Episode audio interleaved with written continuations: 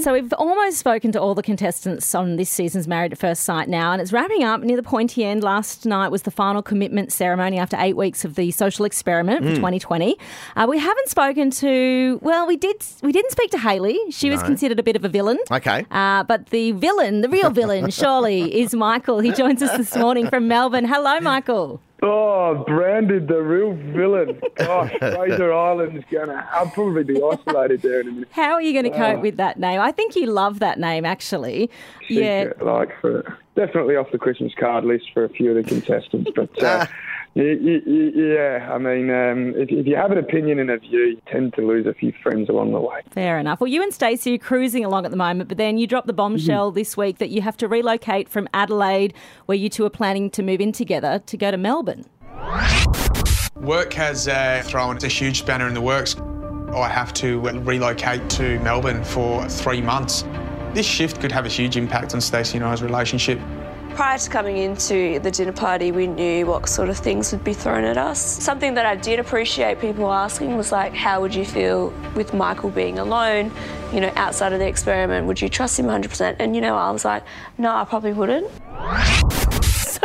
So, you were also worried about long distance, saying you get lonely, you basically can't be faithful. So, how did that go? No, it was more like lonely. What it meant is, in like, I didn't know anyone in Melbourne, so it's um, you're going to move somewhere and you don't know anyone. But what do you do after work? You know, you, you're going to sit and sit in your room and uh, sit in your room and watch the paint dry. You know what I mean? You'd rather have gone to the the other night's dinner party. So it was hard. It was like, um, yeah, there was a big factor in sort of uh, when it came up that I did have to go to Melbourne. I found out on the experiment, and I was like, gosh, this little fairy tale's just come crashing down. So, how's long distance going?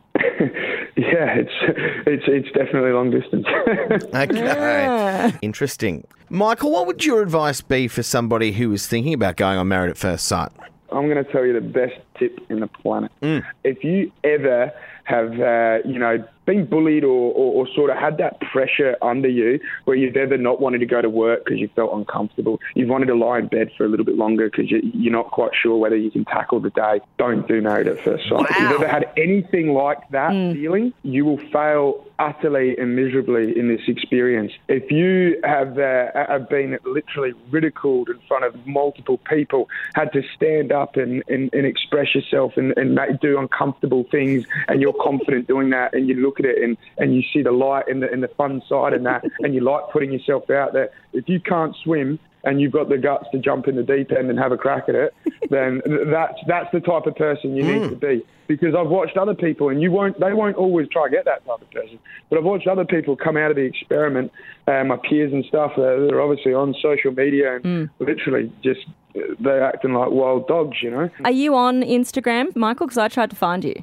Yeah, I am. Okay. But um, I don't actively comment on all the platforms, so um, I sort of I sort of shy away from that. I mean, you, you can't win on the internet. There's too many of them. Yeah. Um, so it's just yeah, it's a daunting experience, but it's fun. Yeah. guys, if you be yourself and you're up there, and if you're prepared to be the villain, the good guy, the, the whatever you're going to be, if you're just going to be yourself, you'll have fun, and it's Yeah. fun. I mean, 12 It is hours fun. filming a day, $150 a day. That's, um, you know, some serious um, dedication there. Yeah, 100%. Have to say before we go, Michael, pardon me for saying it, but you were an absolute twat at the start of the show. You got drunk numerous times. You were rude and obnoxious to Stacey when you did that. Have you learnt something from the show?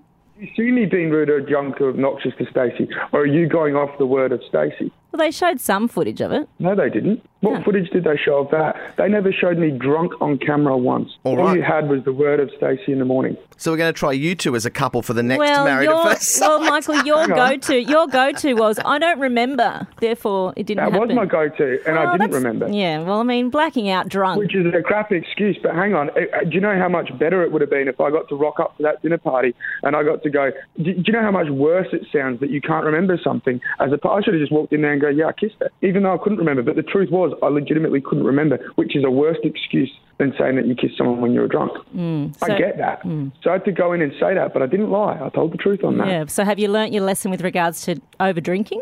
hundred percent. Yeah, definitely. I mean, uh, you, you, you, yeah, you, you are like that. Night we was. Um, we were partying pretty hard, and it was like letting the hair down, like, and it was the day off, and it was just like, oh wow, okay, like we've just done this whole thing for that long. Remember, it's overwhelming, it's exciting. It's not the first day you get on a buck show. Do you know what I mean? you're gonna you're gonna get carried away.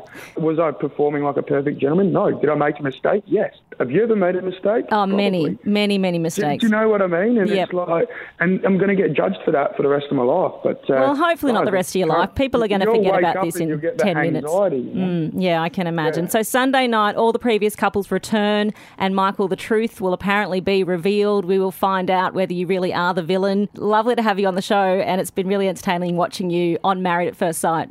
See ya.